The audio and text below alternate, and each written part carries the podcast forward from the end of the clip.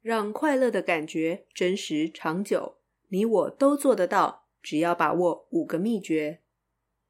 快乐行动力。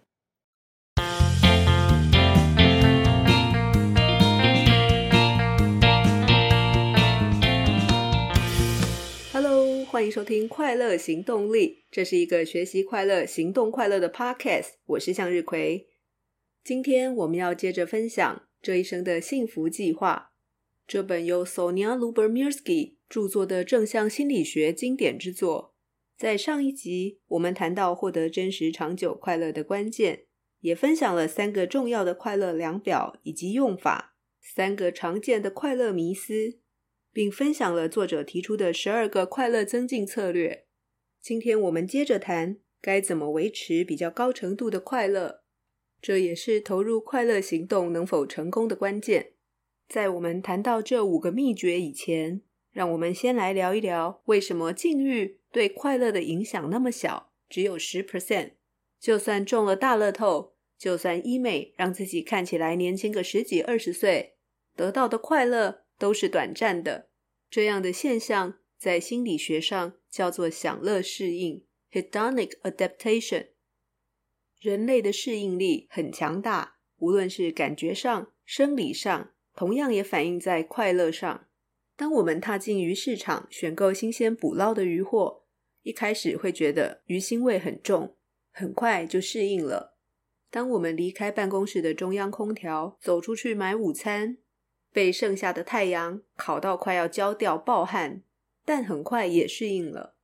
这是所谓的生理适应Sensory Adaptation， 也被称为感觉适应。如果你因为高度近视做了雷射手术，从此摆脱了眼镜，一开始一定超高兴，世界大放光明，少了戴眼镜的负担与清洁眼镜的麻烦。但过了一两个星期，完全适应了新的视力以后，刚完成手术的快乐感受就恢复到原来的快乐水准。根据实验心理学家的调查，人们对生活中的重大事件，比方结婚、突然变有钱，甚至得到慢性病，都有享乐适应。你没听错，得到慢性病。心理学家调查了健康的人和洗肾的病人，收集他们感受到的心情，结果发现肾脏病人和健康的参与者一样快乐。更令他们惊讶的发现是，人们对于残疾、很重大的功能失去都有很强的适应能力。也因此，根据实验的结果，生活境遇对快乐的影响是小的。但是问题来了，既然快乐那么容易被人们适应，那么我们又该如何维持真实长久的快乐呢？ Lyubomirsky 在书里提出了五个长保快乐的秘诀，分别是正面情绪、最佳化时间安排与多样化、社会支持、动机、努力与全心投入，最后一个是习惯。我们先来谈谈第一个，正面情绪。频繁的正面情绪，例如开心、好奇、热情、感兴趣、有活力，就好像外显的快乐标志一样。虽然快乐的人同样会经历到负面情绪，但相较于不快乐的人，快乐的人比较常经历正向的状态，甚至可以说，正面情绪让快乐的人成为这样的人。回想上一集我们提到的十二个快乐增进策略活动，会发现他们有两个共同的特征。第一个特色就是这些活动能够经常做、反复做。当我们选择了适合自己的快乐活动，并且采取行动，就能够产生正向经验，而且透过重复做、反复做，能够帮助我们得到频繁的正向经验，让我们感觉到快乐。除了能够被重复做以外，这些活动的第二个特色是每一个都能够产生一连串的正向经验，能够增加生活中短暂快乐的出现次数。比方你选择了快乐行动九，品味生活乐趣，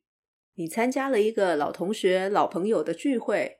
你们选了一个很棒的餐厅，大家吃喝聊天叙旧，心情大好，也约了下次带着孩子一起去公园野餐。大家都很期待餐前密切联系、分工。之后孩子们与大人也都玩得很开心。从找一个好餐厅品味生活体验开始，分享人生经验与美好回忆，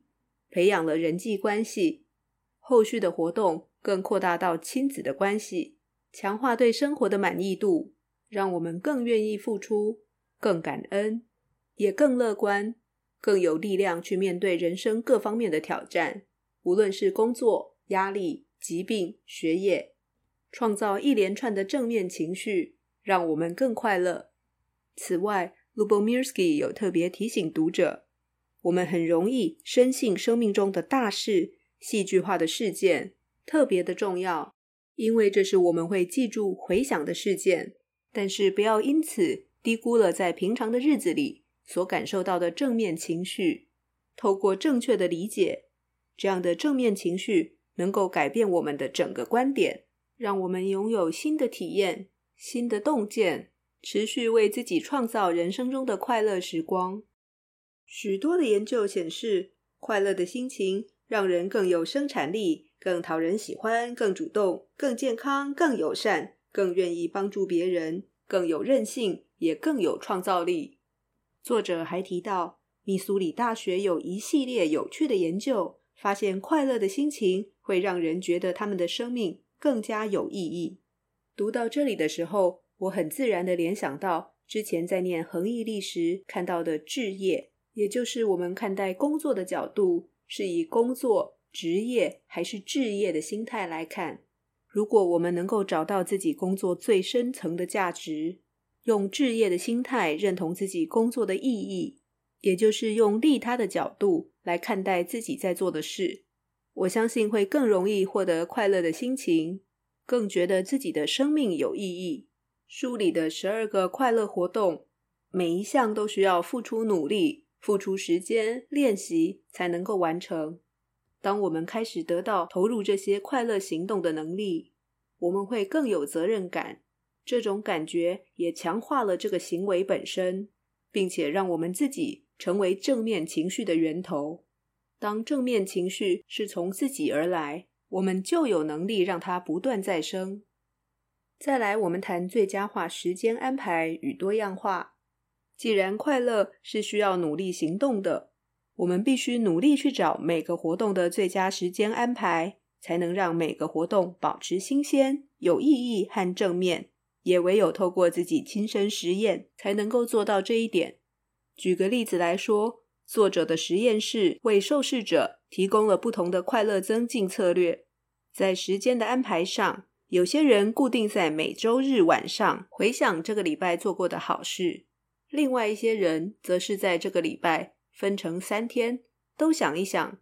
前两天做了哪些好事。实验的发现是，固定在每个礼拜天回想的人，比每个礼拜想三次的人更能够增加快乐。但研究的发现代表的是平均，不见得对每个读者都适用。我们需要自己测试，对快乐活动做不同的时间安排，去调整时间跟频率，看怎么做能够最顺利，做到对自己发生效果。快乐活动的变化也很重要，透过多样化帮助自己不要达到快乐的享乐适应。作者有提到他在小说中读到的一句话，想要快乐，你必须在重复的事物中找到变化。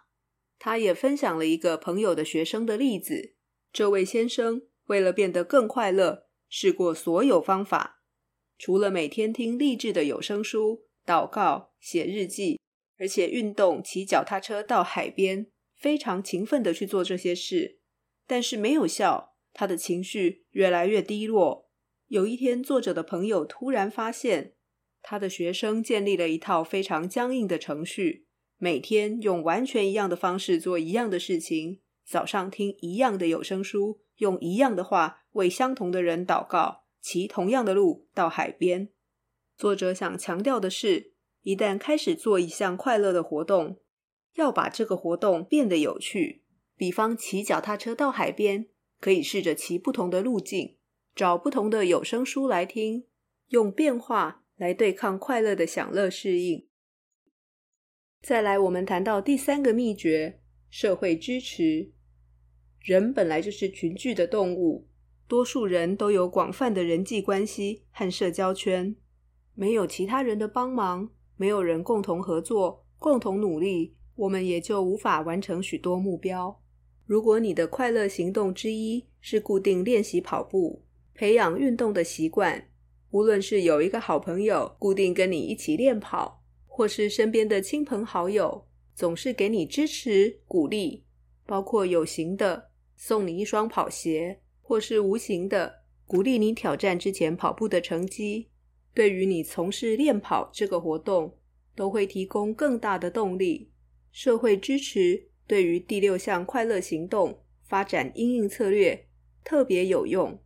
上一集我们提到，发展因应策略是针对压力、艰难跟创伤的因应之道。不论面对的压力、艰难与创伤是什么，与富有同情心的亲友交谈，能够明显地减轻自己的痛苦。许多实证研究都证实了社会支持的重要性。比方必须固定服药并且采取低盐饮食的高血压患者，如果得到家人的支持，特别是配偶的支持，他们比较可能遵守严格的饮食方式，对于遵守医生指示也会更积极，比较可能维持血压。再来，我们谈到第四个秘诀，动机、努力与全心投入。快乐增进的计划要成功，必须投入与付出努力。想要达到更高的快乐水准，跟想要把第二外语学好，或是想学习投资理财，学习达到任何你想达成的目标，并没有什么不一样。如同作者说的这四个步骤，你必须决定进行计划来变得更快乐，你必须知道自己需要做什么，你必须每星期甚至每天努力才行，你必须长期投入这个目标，这可能成为你一生的目标。不过值得庆幸的是，当你听了这集的节目，当你打开了这本书或是其他类似的书籍，就已经开始了想让自己变得更快乐的旅程，启动了刚才所谈到的第一个步骤与第二个步骤。不过努力投入一点也不容易，对新的目标坚持到底也不容易。如果你想要让自己变得更快乐，背后的动机是非常关键的。当我们发现自己对一件事充满了热情与想法的时候，会有比较高的动机去努力。这样的渴望来自于发现快乐对自己、对家人、对朋友以及对社会所带来的益处。当我们的动机越强，我们就能够越努力。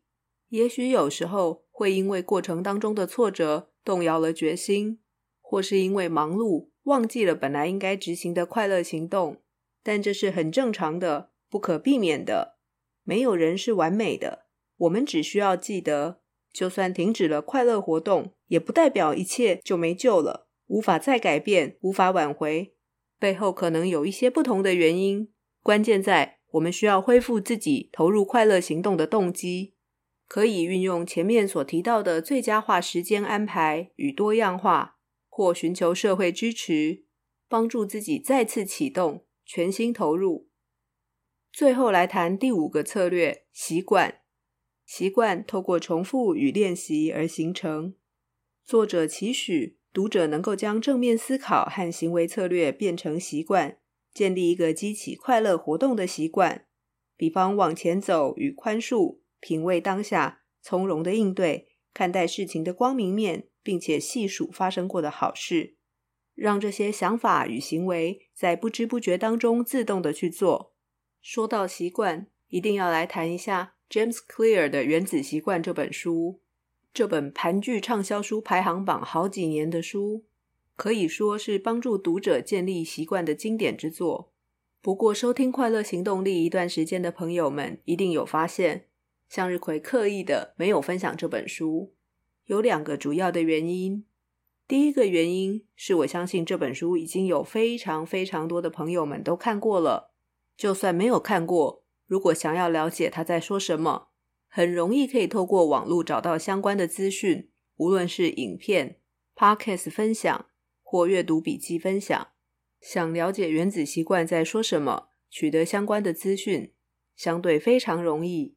不过向日葵在第四十集推荐了另外一本书《零阻力改变》，我觉得这本书搭配原子习惯阅读效果会更好，因为作者提供了聪明的改变策略，帮助读者透过行为科学的方法找到阻止改变的困难点，发现自己脑子里的对手，再对症下药，量身定做自己的改变策略。没在节目里分享原子习惯的第二个原因是，向日葵认为原子习惯应该是用执行的，先把它做出来再来分享，才会有所不同。回到起点，这些工具与方法都是从目的论的角度出发，也就是说，我们知道自己要做什么，我们知道自己想要什么，才会去进行、去推动、去改变。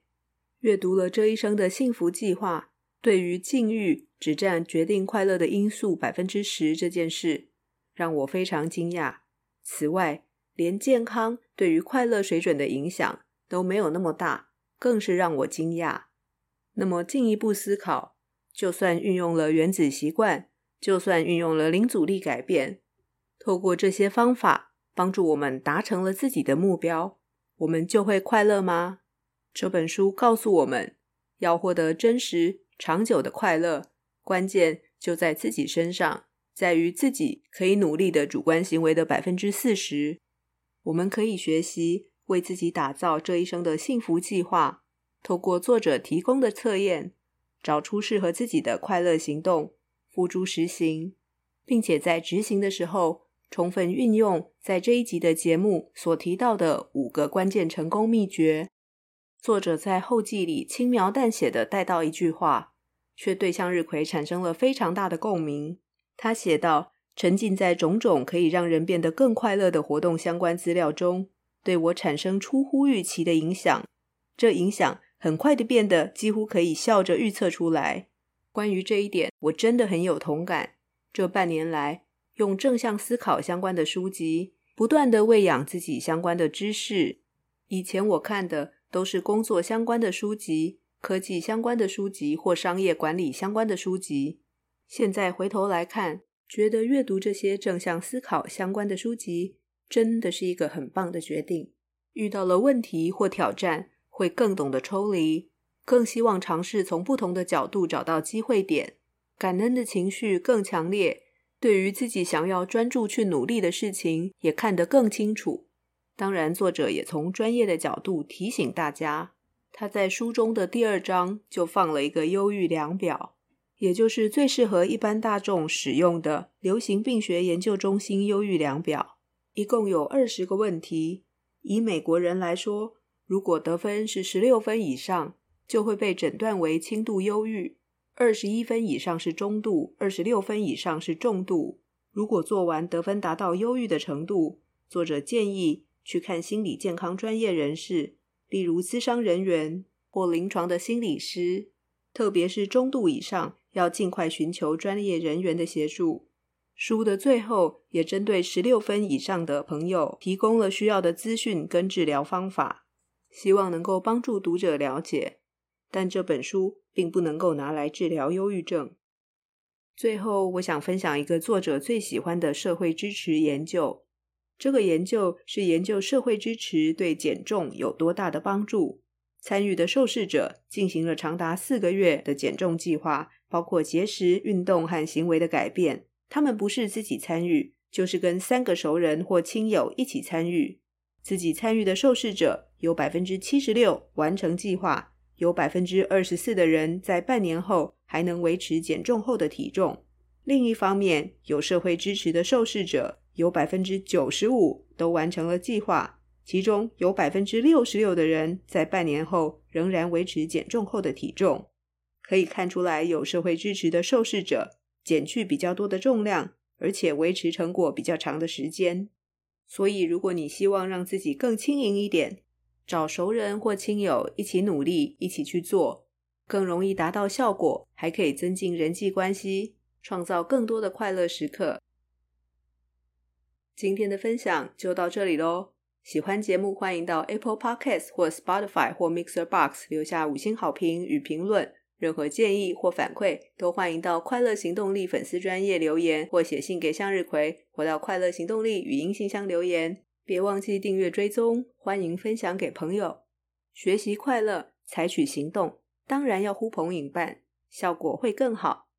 今天不只要祝你快乐，更希望祝你一生幸福。我们下次见咯，拜拜。